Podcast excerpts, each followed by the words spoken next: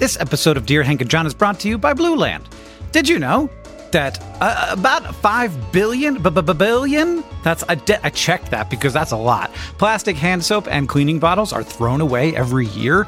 And if that's not bad enough, most cleaning formulas are 90% water, which is heavy. We're shipping around all this water using fuel when we don't have to.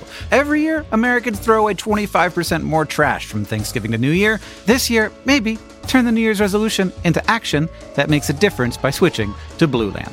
Blue Land is on a mission to eliminate single use plastic by reinventing cleaning essentials to be better for you and the planet with the same powerful clean you're used to. It's a simple idea. They have refillable cleaning products, they have a nice design. I have them in my home. It looks nice on your counter. You fill the reusable bottles with water, drop in the Blueland tablets, wait for them to dissolve, and you never have to grab bulky, heavy cleaning supplies on your grocery run ever again. And refills, because they're small and you don't have to ship a bunch of water across the country, starts at just $2.25. You can even set up a subscription or buy in bulk for additional savings. From cleaning sprays to hand soap, toilet bowl cleaner, and laundry tablets. Laundry tablets, everybody, you know what I mean. All Blueland products are made with clean ingredients that you can feel good about. Blueland is trusted in over a million homes, including, yeah, mine. Blueland has a special offer for listeners right now. You can get 15% off your first order by going to blueland.com slash dearhank. You won't want to miss it. blueland.com slash dearhank for 15% off. Again, blueland.com slash dearhank to get 15% off.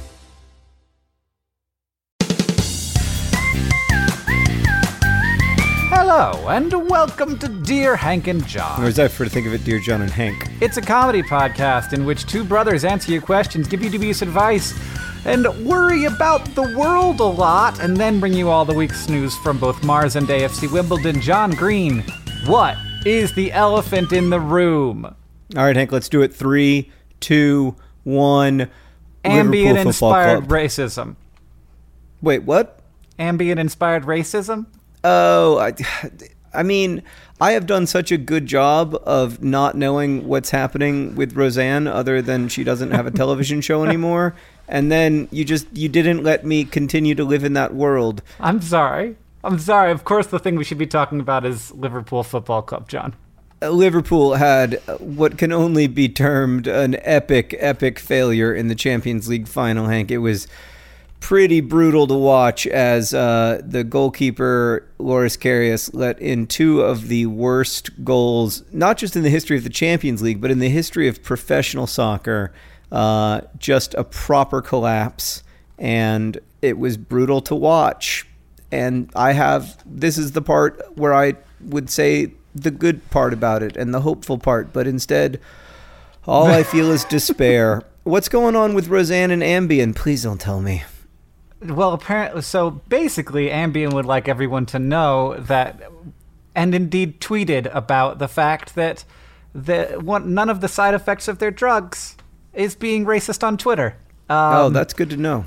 yeah, and Because I do sometimes take Ambien. Um, Yeah. What ha- what happens? Do you have any good? D- d- does Ambien do stuff? What does Ambien do? it mostly makes me go to sleep. That's why I take it. Right. Uh, do you ever like wake up and you're like weird story from it? I went and gardened in the middle of the night or something.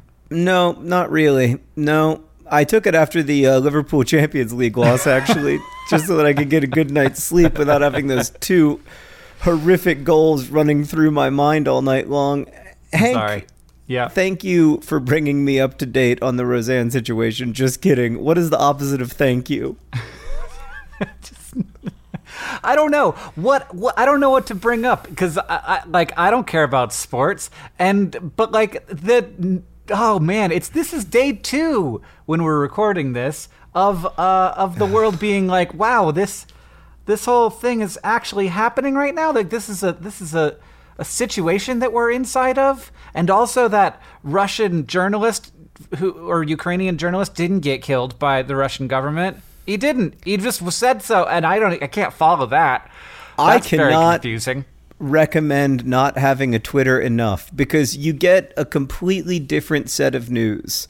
Like you don't get the like breaking it's happening now news. Instead you get sort of like summaries of the news provided hours later once mm. the news has broken. So while you're busy like breaking the news, I'm just in my garden waiting for the next day when I will find out from the Wall Street Journal and the New York Times and the Economist what the news was. Yeah, it's sort of amazing to think about how people used to live in a world where you had to wait till the next day to find out what news was. That's And not even that's not new. That's the olds. Let's get to some questions from our listeners. This first question comes from Scott, who writes Dear John and Hank, some cows live in pastures, others live in beautiful, diverse landscapes with breathtaking ocean views. Do these latter cows enjoy the view? Great, Scott. That's a good one. That's a good Of one, Scott. of course, they they they must. But also, why haven't we converted that land to apartments yet? People need houses, John. Well, the cows do not appreciate beautiful views. First off, that's, that's I disagree with answer. you. I don't No, think that's true. I think I that, think- I think that they appreciate a diverse variety of things to look at. I do. I really do. And I don't I don't have any objective scientific basis for that, but I I think that all organisms have innate curiosity because that is how you learn things and I think that a, a more diverse environment is all like almost always better for an animal, even an animal that has been bred and bred and bred and bred to be happy or at least satisfied in any situation. I don't disagree with that. I just think that like looking out at the ocean isn't the most interesting view if you're a cow. Right. Okay. Like yes, I think true. that like humans like beaches, but that doesn't mean that cows like beaches. I think what cows Sure. like looking at is a field of like tall flowing grass and they're just Mm. like look at all that food. I really, yeah, I officially now want to read Watership Down, but with cows, like right now. Yes, if that's a idea. possibility, I would, I would totally, I would totally ingest that content. Uh, except that it would have a very sad ending. Well, have you read Watership Down? It's got, it's got some sad parts. It turns out. Very sad parts. Very, very sad parts. Almost nothing but sad parts. Ah, it's very adventurous though, and I want to know what the cows are thinking. John, put me inside of that, in between those those just lifeless looking beady eyes that seem to contain nothing. I want to know what's going on in there. Do you know that cows are one of many mammals that could not survive without the bacteria that colonize them? Oh, of course. Oh man, cows would be totally over immediately if it weren't for the bacteria that colonized them. But I'm also one of those. John, did you know that there are some species of of bug? There are bugs that have bacteria in their stomachs that allow them to survive. Sometimes uh, fun, fun, fungi, yeast. That's great. yeah, that's- it's all. that's It's, all, awesome. it's not just mammals. Like Mm, there are all wonderful. kind, like these bugs that eat eat wood basically, but bugs can't digest wood, but fungi can because fungi can digest anything. They're amazing. Yeah. No, I mean, it, it is crazy how dependent life is uh, upon life. Oh, that is very true, John. Which is why we should be looking out for all of the life and saying, hey, you, life, I forgot to not kill you. I'm so sorry. Mm, I don't think we should look out for all life equally. I don't. I don't agree with that at all. Not even a little bit. I agree. I agree with you. Blake We- Loeb, I- man, man, we got to make I- sure to protect all the mosquitoes because how else are people going to get malaria? Occasionally, somebody will say to me, uh, "Hank, all life is supposed to be helpful to uh, to to the world, but what's the purpose of ticks?" And I was like, "I don't know where your uh, initial premise came from. Right. No, life is not like it isn't that every life every life is necessary for it all to work. No, ticks can be over immediately, and everyone would be fine." Yeah. No, let's let's get rid of ticks and mosquitoes and see, just see what happens. Maybe things will be worse, but probably not. This next question comes from Kay, who asks Dear Hank and John, greetings, I'm Kay, and I love your podcasts. I just watched John's FIFA video about the Alaska adaptation. Congrats, John. And Thank John you. talked about signing uh, a contract, which is very interesting for me because I have currently in my hand a contract paper that made me question a very important thing for my future. I'm 20. I dropped out of college early because of a traffic accident last February, and I have a passion in writing horror comics. My comic is called The Librarian, and people can read it for free on CIAYO.com. She goes on to say that the comic has been doing very well, and there's like a mobile game, an animated web series, maybe even a movie, and then says, What I realize I never once try to haggle any of these contracts. I just accept them as is. Talking about money, profits, and business is scary for me. I feel like a little girl lost in a tsunami of adults and big companies. What should I do so I can handle this better for my future contracts? Or is it actually just okay to trust these people and have them pick the prices for me? Any kind of advice and opinions appreciated wholeheartedly. Thank you for reading this, and I hope I can be as kind as you two when I'm older. Okay, that's very sweet that you think that we're nice.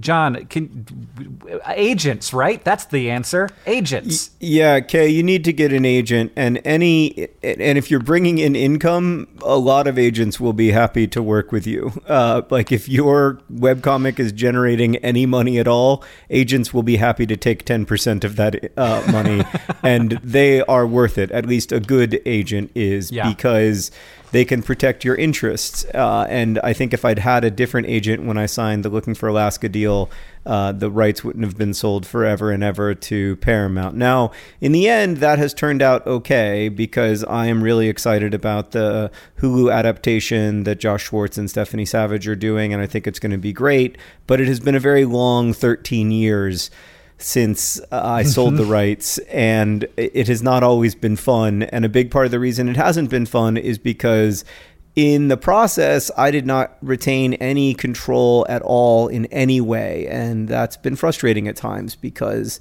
stuff has happened that I didn't like or that I, would- you know, that I wouldn't have done. And people, especially like people in the world outside of, you know, the little pond of publishing don't necessarily understand that the rights that authors have and don't have are the ones they retain and don't retain and, and how that stuff can depend on who your agent is Right. and whatnot. So yeah, I, I just think you need to have somebody who is on your team and who has your best interest at heart and who is an expert in this stuff because otherwise the negotiation just isn't going to be fair. Right, It's just and- never going to be fair. The thing that I I didn't realize going into this is that it's not just like about the number. Like the uh, your agent is looking at the thing and saying like like this isn't enough money, but it's also about a thousand other things. So there's the amount of money you get paid, there's the amount of time the I like there's different ways that the like the intellectual property can be used and those are all different categories and there's like how the money is paid out and uh, stuff you don't want to care about. I don't want to think about this stuff and so i have to have an expert person who knows what is like standard and what to ask for and if they want one thing what to not give them if they if you're going to give them something else. And you don't want to be doing that negotiation because one you're not a lawyer and agents often are which is really nice. And two like you want to make stuff not worry about all of this tsunami of adults in big companies Yeah, I, I just think it's really, really hard not to get taken advantage of if you don't have somebody who's an expert who's on your team in that process. Now, some people do it, some people don't have agents and, and are very successful. And so our way is not the only way, but it's certainly the way that's worked best for me. Also, if there's a tsunami of actual human bodies, that's very dangerous and you should get away.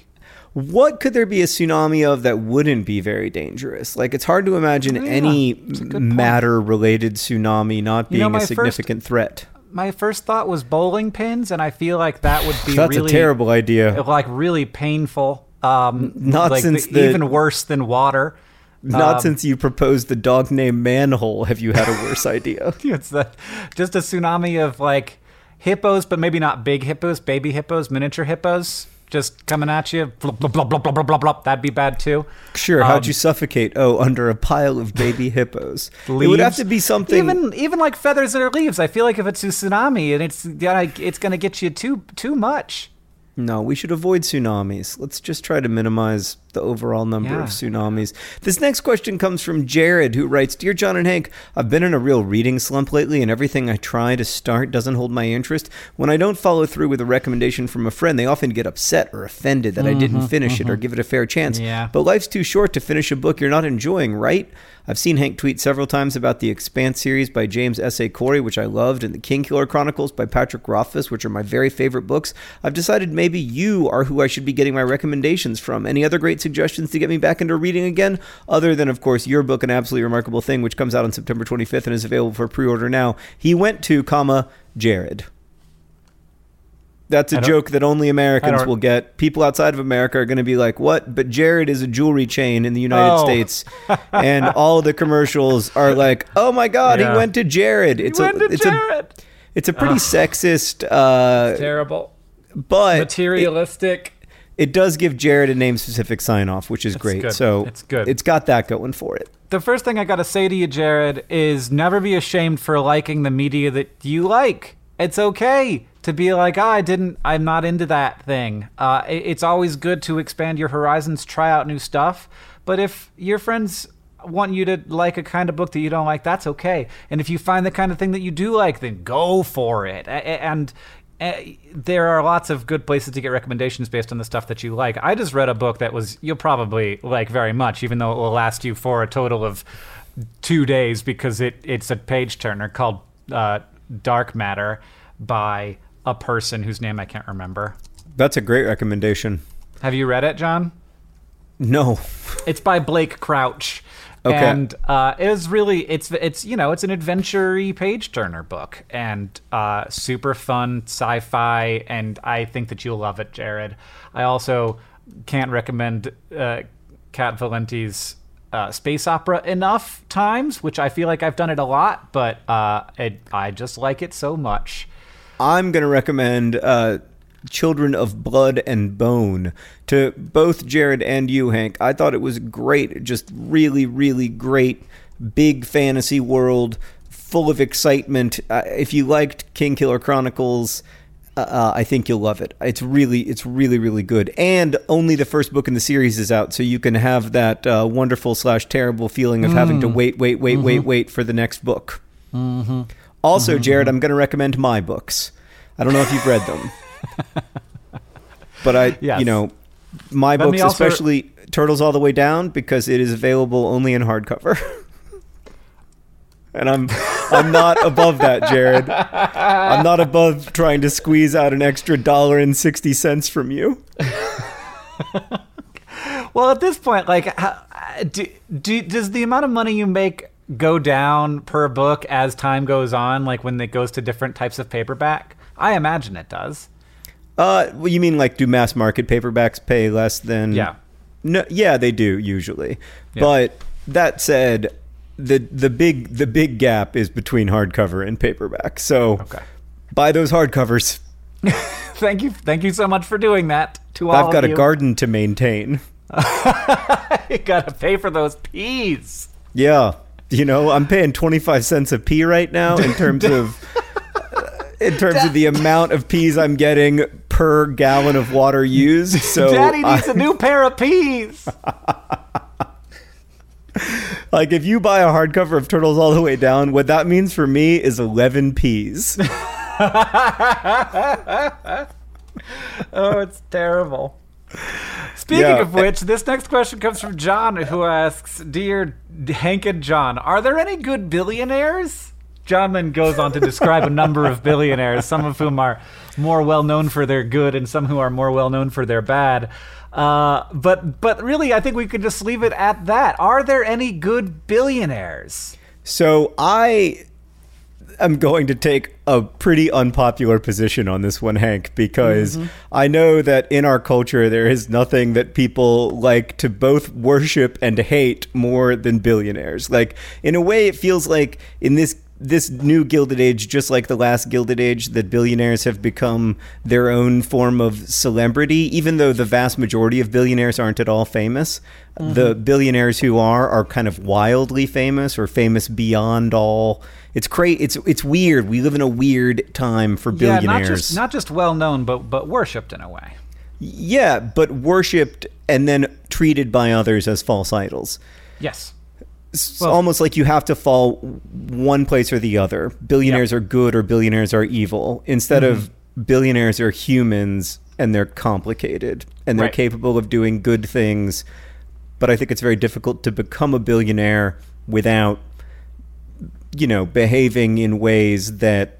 Mm-hmm. Dot dot dot.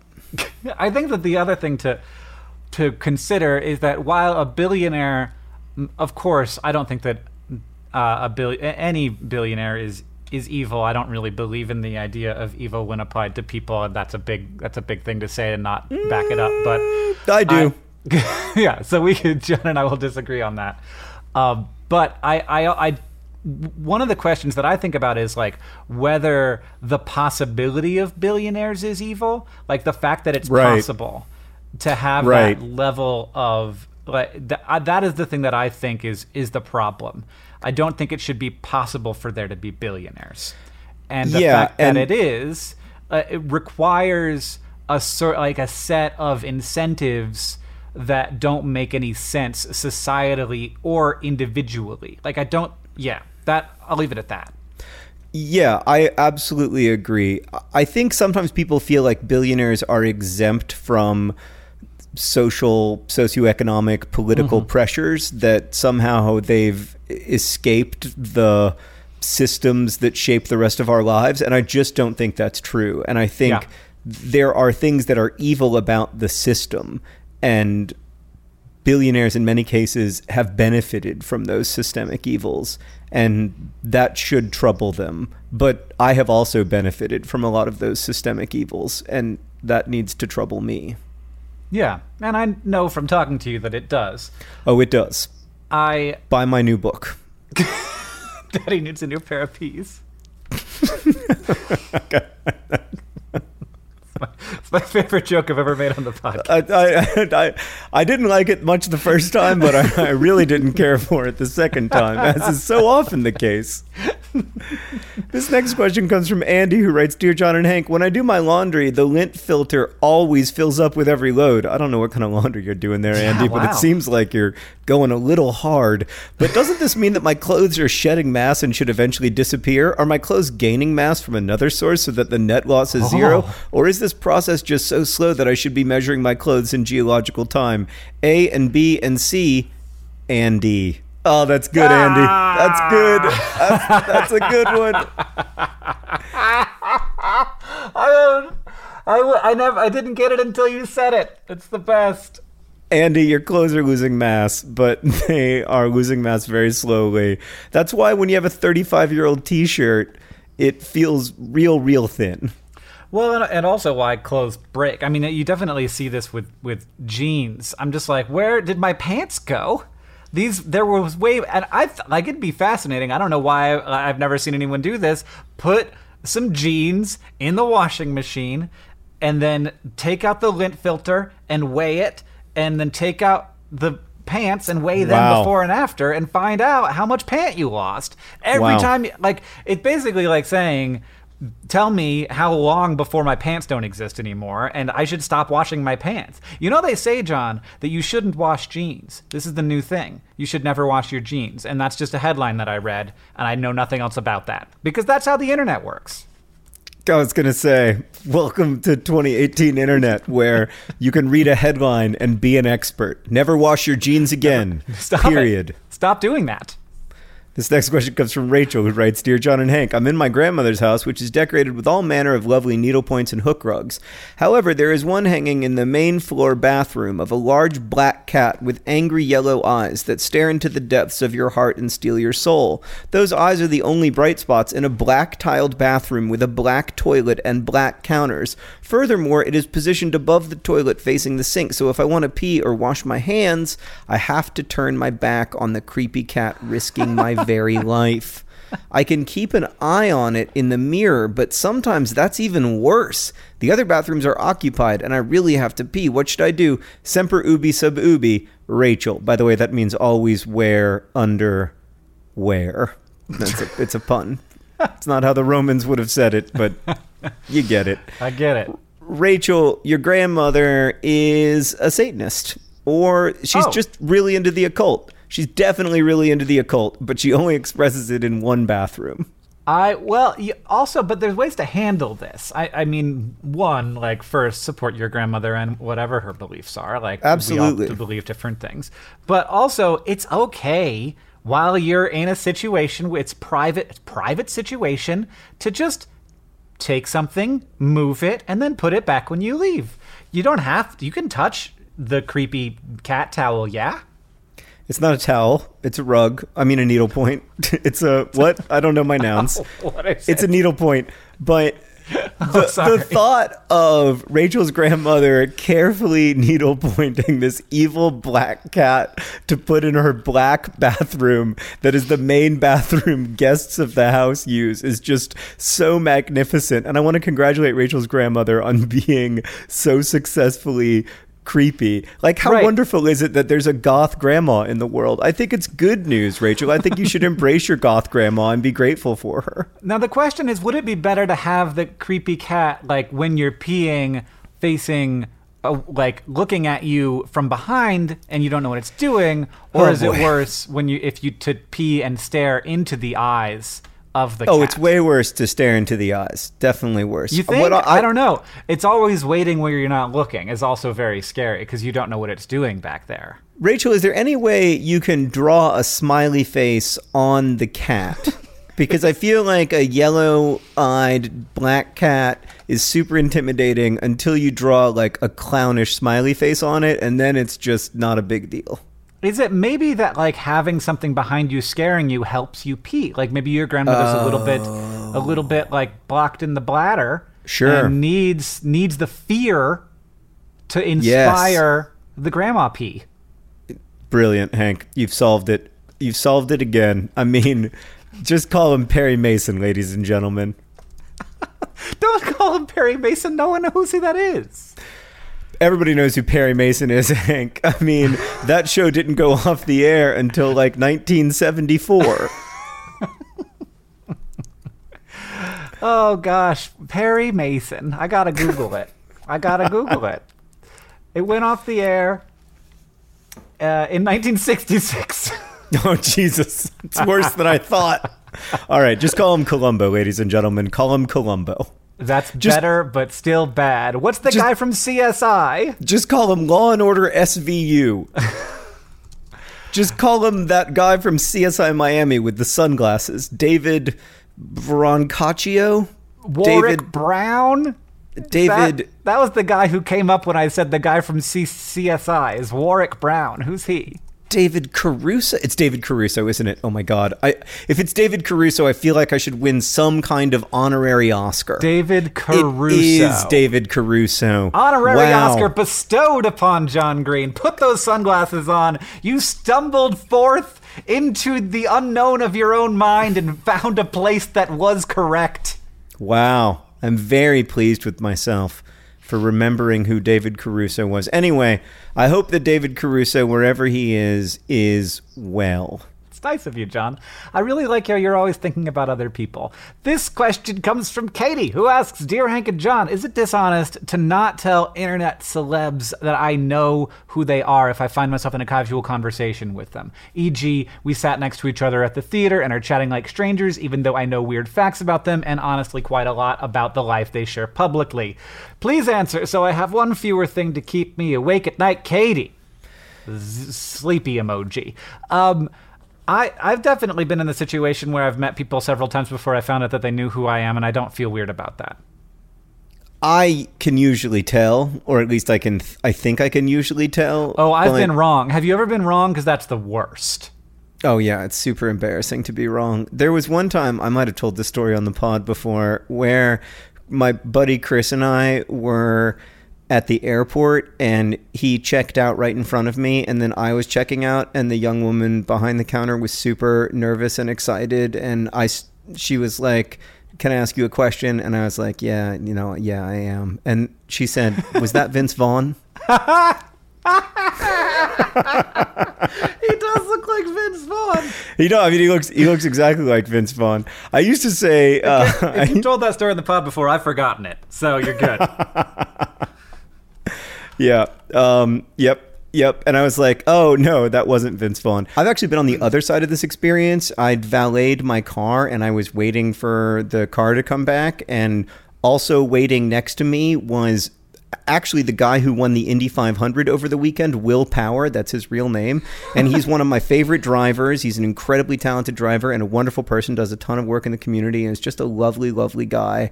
And I was like, oh my God, that's Will Power. Oh my God, oh my God, oh my God. And then I just like tried to talk as normally as I could to him. And we had a pretty fairly normal conversation. He actually spoke to me first, otherwise I wouldn't have spoken to him. We had a fairly normal conversation. And then the valet pulled up my Chevy Volt and Will Power said, You know, I am also a Chevrolet driver. I said, No, I know Will Power. I know. I know you're a Chevrolet driver. I know you drive the number 12 Penske.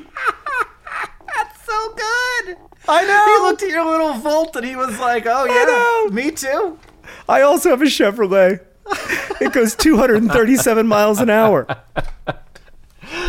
And he's like, "Well, mine has an electric battery with a gasoline generator backup. Does yours have that willpower?" I do think that it's fine to pretend or just to act like the person you're talking to is a normal person and to try to talk to them in as, as Yeah. normal a, a way as The, possible. the only the only way that this gets weird is is if uh, the relationship persists and goes. Uh, I, I I had a friend who was dating a girl for a year before he found out that she was a fan of his for a year before they met, and that's a little weird. yeah, I'd bring it up before your one year anniversary.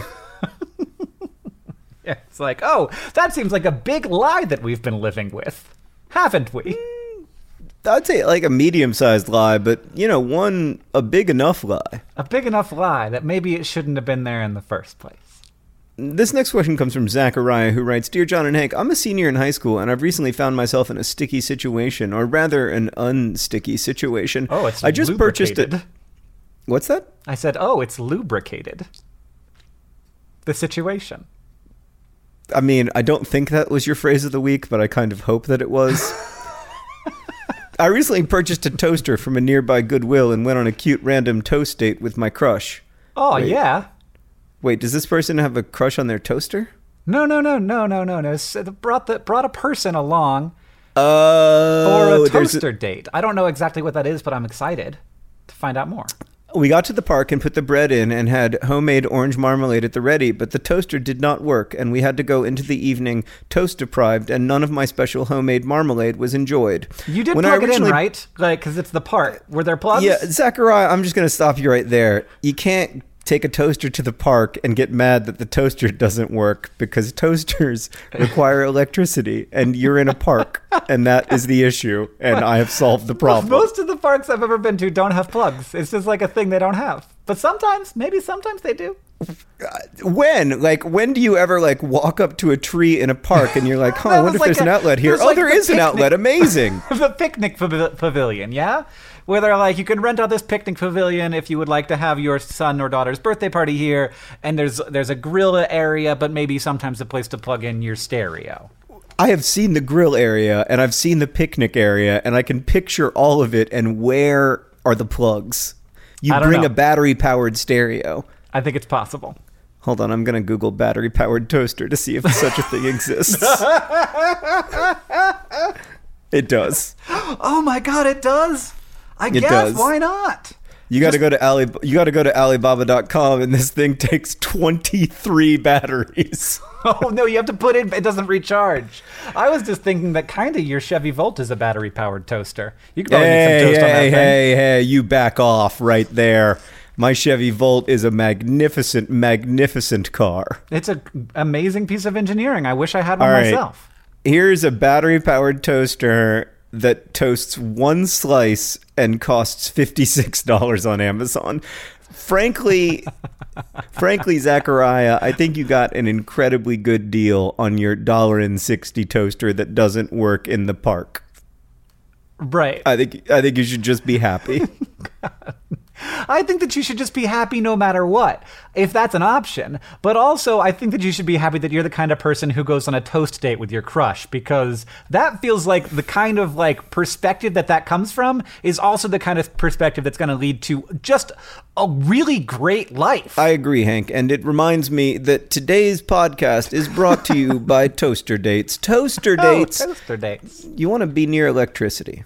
This podcast is also brought to you by John's Peas. John's Peas. They're really the same as other peas.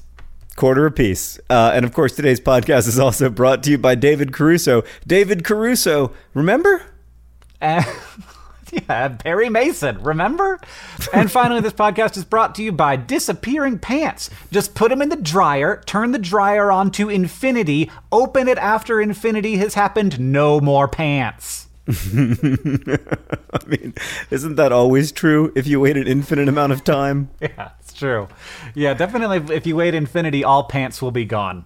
Hank, before we get to the all important news from Mars and to AFC Wimbledon, mm-hmm. I want to ask you a few more questions, beginning with this question mm. from Graham. Mm-hmm. Dear John and Hank, for a birthday gift, my girlfriend got herself and I meet and greet tickets to see my all time favorite band, Blink 182. I'm super excited to go and all, but since I knew I was going, all I can think of is the old adage never meet your heroes. To call the guys from Blink 182 my heroes is an understatement. I worry there's a truth to the saying and that somehow I'll leave disappointed, even though it'll just be a quick hello and have them sign an album or whatever. I'm sure I'm worrying about nothing and that I'll leave with an awesome experience. How has meeting people you've admired played out? Bon appetit, Graham and cheese cheese. Graham and cheese. It's the things I never get it until you say it out loud, and now I. I do. also didn't get that one until I said it out loud. It's good. The, uh, is that your is that your uh, phrase of the week, John? Graham and cheese, because it's a good one. It I, is not. Yes, well, Graham would have really helped you there if that was so. In my experience, I I've not I've had some experiences where the people I've seen uh, but to be clear, I've had a lot of experience where I've met people that I've like been a big fan of. Uh, very lucky in that regard and almost never have I been like disappointed by the experience. I I think that if like to some extent this don't meet your heroes thing is a little bit like might be better said as don't idolize people that way because they are just people. Right. If you're disappointed, it may be because they're jerks. It will more likely be because they're people and mm-hmm. they might be tired and they might yep. be concerned about how long the line is and they might be concerned about how many hours uh, until the show and so their their their mind might be on on other stuff and that might be a bummer now hopefully it'll be a quick interaction and they'll be present and you'll be present and you'll feel really good about the opportunity and the and and it'll feel awesome mm-hmm. but I don't think that always happens but I also don't think it's anybody's fault that it doesn't always happen. Like for a long yeah. time, I, I stopped wanting to do any signings because I felt like I was disappointing almost everyone in the signing line by not being as present as I wanted to be because of my mental health stuff and just I, I just couldn't like be there. Well, and also, so I was like, really maybe it's better to, not. It's easy to get into your own head about that, and so like yeah. the moment you start like looking at the person and being like, "Am I satisfying the the your expectations of this experience. You're like, you never know. And so I'm like, you kind of like suddenly start to feel like every person is just like, I'm not like you need to give me a five star rating here because I don't know if this is going well. I like how am I supposed to do this? Am I supposed to make like a fun and unique joke for every person? Because I, I can't. Uh, I just right. want I want the people like the thing that I'm trying to say is like I appreciate you, and they're trying to say I appreciate you, and that is from my experience like that's what really we're trying to get out of a meet and greet is to like have that experience where everything i do is reliant upon people who support our content.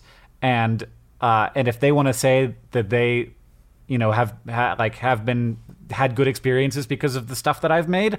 I want to tell them that I have had good experiences because they like the stuff that I've made. And just that that moment of mutual appreciation is the thing that I try and get out of it instead of being like, am I supposed to be like make this the most memorable amazing experience of this person's life? No, we're just trying to say we like each other. Yeah, I can't really do that very effectively, I feel like, but the guys of Blink 182 have been at it a lot longer, so I feel better about their ability to get it done, Graham, than I feel about my own ability. So don't ever meet me, but I wouldn't worry too much about meeting Blink 182. We have, we've got a question here that comes from Poppy who asks Dear Hank and John, last year I was diagnosed with cancer, which has meant a lot of hospital stays and a lot of being around nurses and doctors. I'm thankfully fine and in remission now, but I still go to see the doctor fairly often to make sure everything's going to plan. Whenever I see doctors, the first thing they ask is how I am, and as an extremely awkward person, I find this question really difficult to respond to every time. Are they asking me as a doctor how my health has been or whether like life at uni is going particularly well. Am I meant to ask them how they are too? What are the social rules around doctor patient small talk? I hope you can provide me with some advice so that my next appointment is a little less stressful. Poppy. So John, you walk to the doctor and the doctor's like, "How you doing, John?" What do you say? I say fine except for symptom.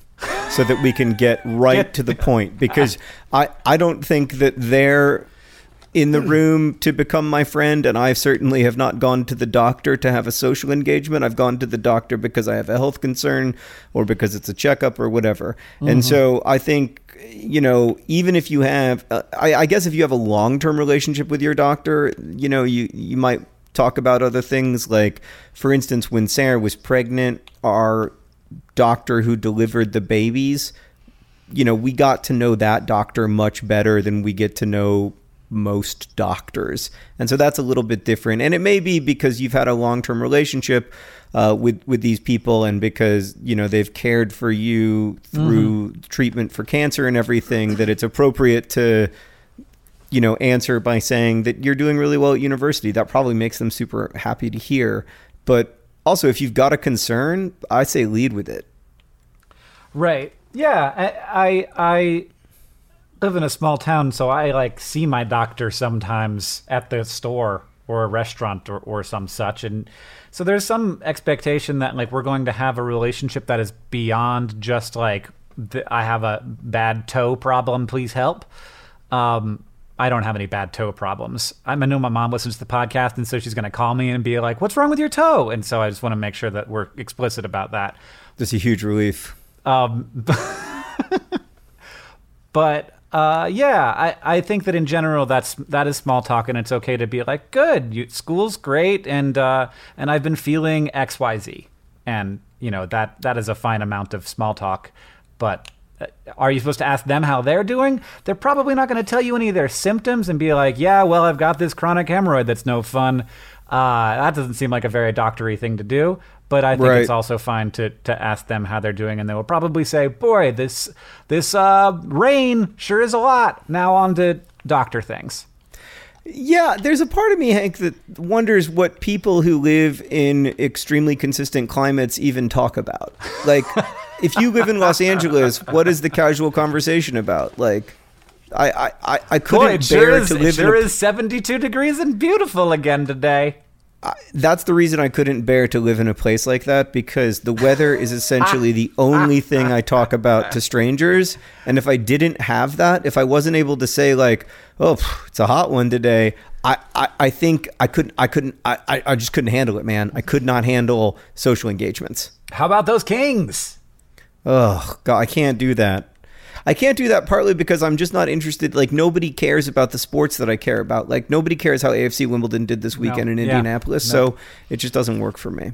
But we're getting ahead of ourselves. We don't want to get to the news from AFC Wimbledon until What the ab- last possible moment because it isn't great. What about what about if you're at a grocery store? This is a thing that happens in Missoula because it's that, this type of place, and, and somebody uh, comments on the items in your cart, and I'm just like, no, no, hmm. like this, like I'm super into small town living, but I, I feel like it's a violation of privacy to even look into there and see what I'm going to put into my body. I don't want you to know that.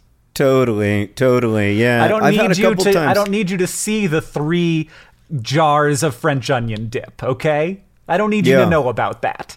Right, like uh, you're. Sometimes I'll be in line at the grocery store and I'll put down like three things of lime Tostitos, and the person behind me will say, "Somebody's having a party," and I'll be like, first off, don't judge me."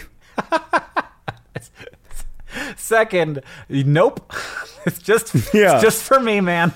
No, it's just that I don't want to go back to the grocery store for seven days.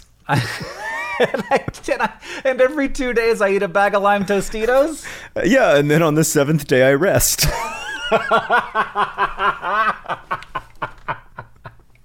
Those it's your gardening fuel, John. You need something to, to pump it up for your for your digging and watering and pulling peas off plants. Is It that is really all the peas you got?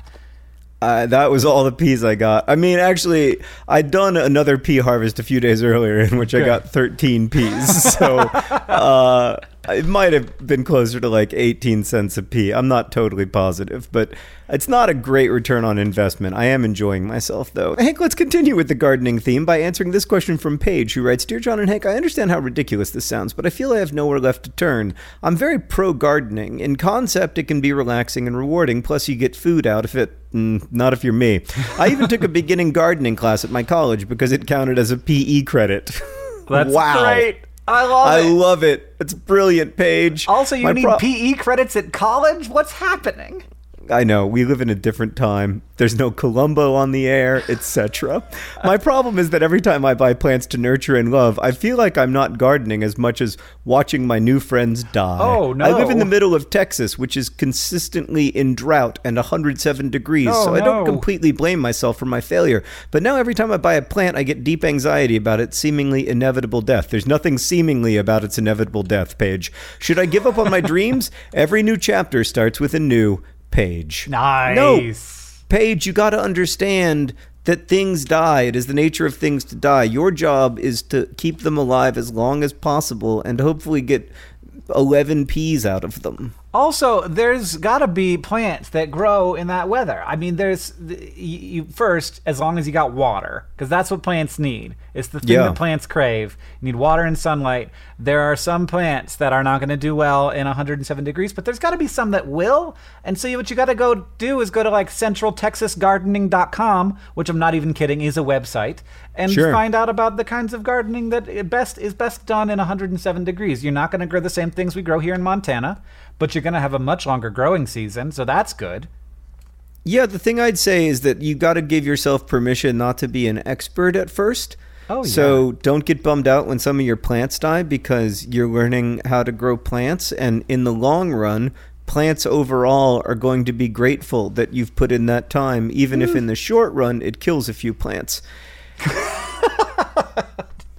At least that's what I'm trying to tell myself because I'm a very novice gardener and I've definitely killed some plants already. I also feel like it's it's much easier to feel like you're you're taking credit for a plant dying, like it's like I did that, than it is taking credit for them like flourishing because it kind of feels like they did that. All I did Right. was like I just gave them the things that they needed and they made themselves into delicious tomatoes and artichokes and uh, and and bulbous onions. So you you you uh that's the, the thing that I find most magical about gardening is that it's sort of like I, I feel like I'm involved, but I'm only sort of this this uh, this like helping hand, and then suddenly this tiny tiny little speck of nothing has turned into something that I've only ever seen at the grocery store before. It's very weird to watch a carrot happen. Oh, I mean, you actually don't watch it. It mostly happens underground. But yeah, I agree with you. It is pretty well, that's wild. part of the magic. Like suddenly you're like, well, this this thing has grown out, and then like it, the day arrives, and you yank it out, and you're like, there's a freaking carrot under the ground. What was it doing down there? Yeah, no, it is pretty magical. I mean, just watching the tomatoes t- turn from green to red, I'm like, this. How does this happen, man? My mind is blown. Yeah. Speaking of uh, mind blown, Hank, it's time to move on f- to the news from Mars and AFC Wimbledon. Would you like to go first today? Yeah, John, it seems like you want to save the news from AFC Wimbledon to the last possible moment. So let's talk about this very cool paper that just came out in the Journal of Geophysical Research, which John I know is your favorite favorite Oh, journal. I'm a longtime subscriber. Absolutely. Uh, I've got, I, I, I, of course, knew that. And do you want to know the very good title of this article? It's I do. A field guide to finding fossils on Mars. That is a great title. Like, I would read that book. And the great news is, John, that the article is available. It's in the Creative Commons, so you can you can read it yourself. It's 29 pages long, and it has a number of very good graphs, figures, uh, pictures.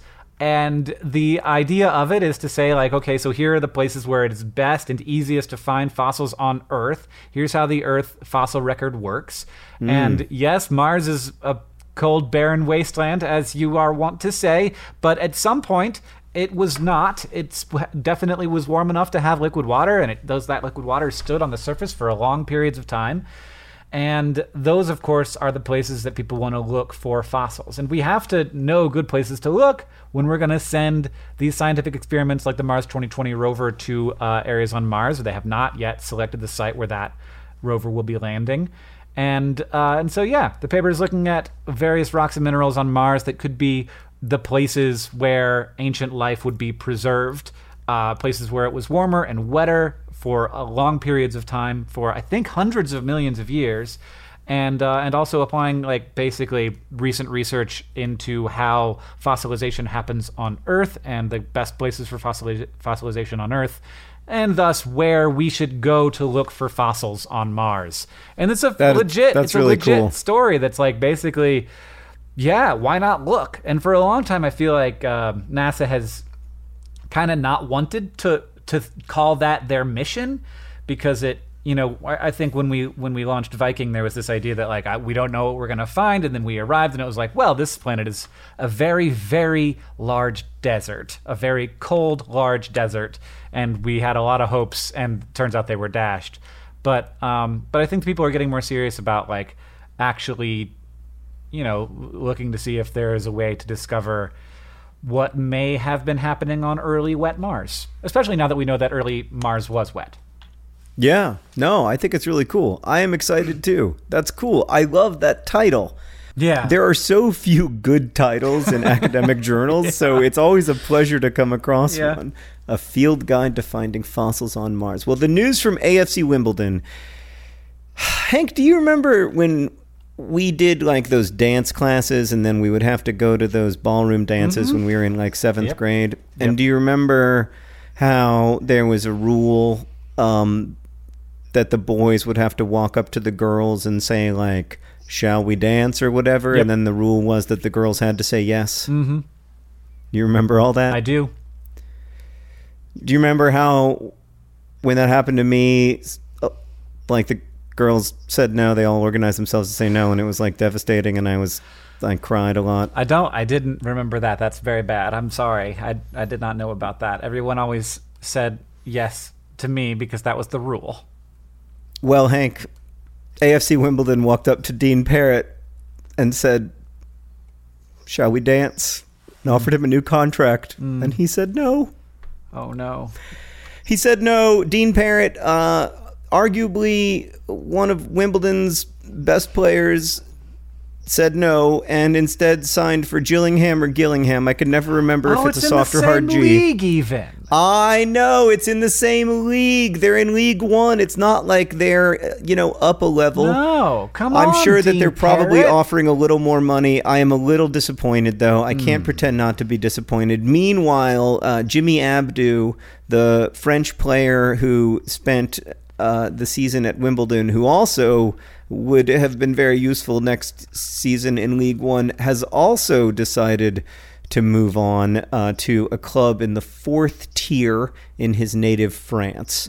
So that means the Hank, I don't even know if Wimbledon. We don't have a lot of players, is what it comes down to. We're going to have to do a tremendous amount of recruitment. to play to play a game of soccer. How many do you need? I am astonished that you do not know the answer to that, but I'm gonna guess thirteen. 11. Well, but with the two subs. See, that was oh, you have more than two subs. with the two subs uh, that you you generally use.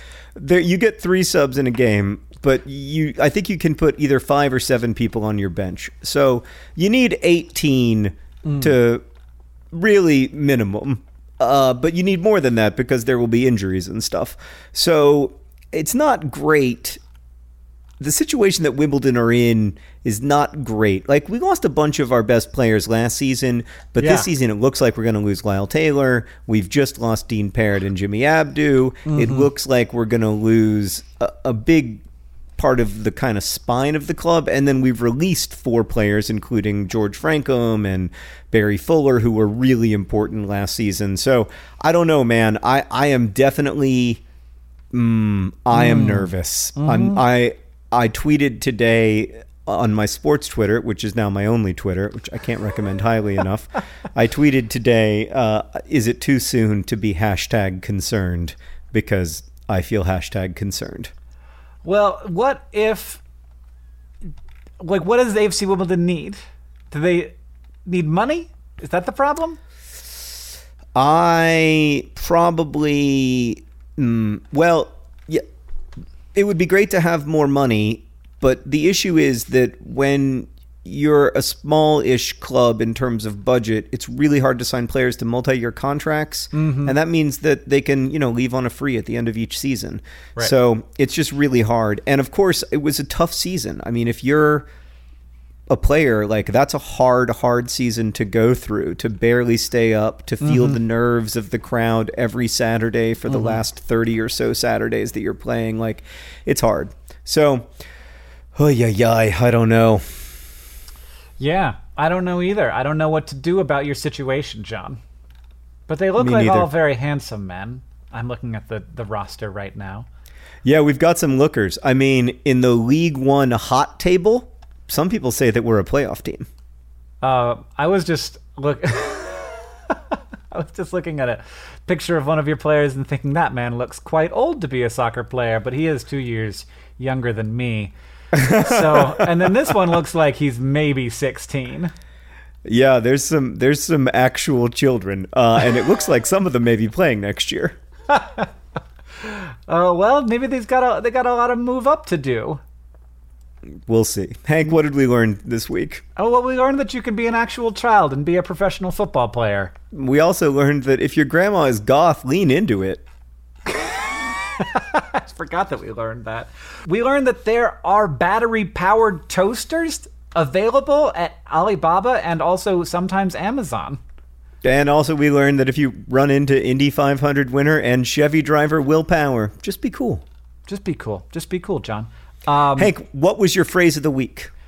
you're gonna have to tell me what you think my phrase of the week was. That's Was how it, it works. ba- was it bad toe problems?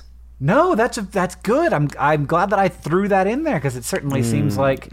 What was it? seemed- it was miniature hippos, which happened very early on. Oh, and who uh, donated it? It was from Johannes. Thank you, Johannes, for donating to the Project for Awesome. And John, was Yes. yours. T- uh, I don't have any idea. Disappearing pants? No, Chevy it was actually nope. It was actually I must dance, but I misremembered it as "Shall we dance?" So my bad. It was donated by the Pineapples of Solidarity, I a nerd see, fighter I group. see. Well, I do like I do like a good introductory story, John, and I'm glad that the phrase of the week is giving you an opportunity to do those. But All I right, should be so- more on the lookout for them. You should be. You should be. But anyway, I'm sorry I messed up your phrase of the week, Pineapples of Solidarity. Hank, we also have a Project for Awesome message. Uh, someone donated the Project for Awesome to get us to read this message on the pod. It's from Matt and Kate of Southeast Michigan to their son, Maxwell. And it's called A Short Poem on a Fourth Birthday.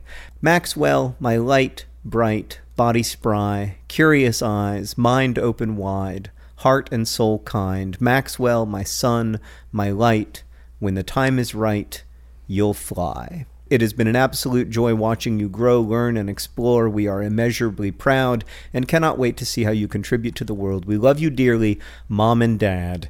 Geez, Matt and Kate, that is so nice. Yeah, that is so nice. And happy birthday, Maxwell. John, thanks for podcasting with me. Uh, people out there, thank you for listening. And if you want to send us questions, you can do that at uh, hankandjohn at gmail.com. That is our email address. And we appreciate everybody who sends in questions because how else would we do a podcast? You can also reach us on Twitter. I'm Hank Green, and John is Sports with John now, apparently.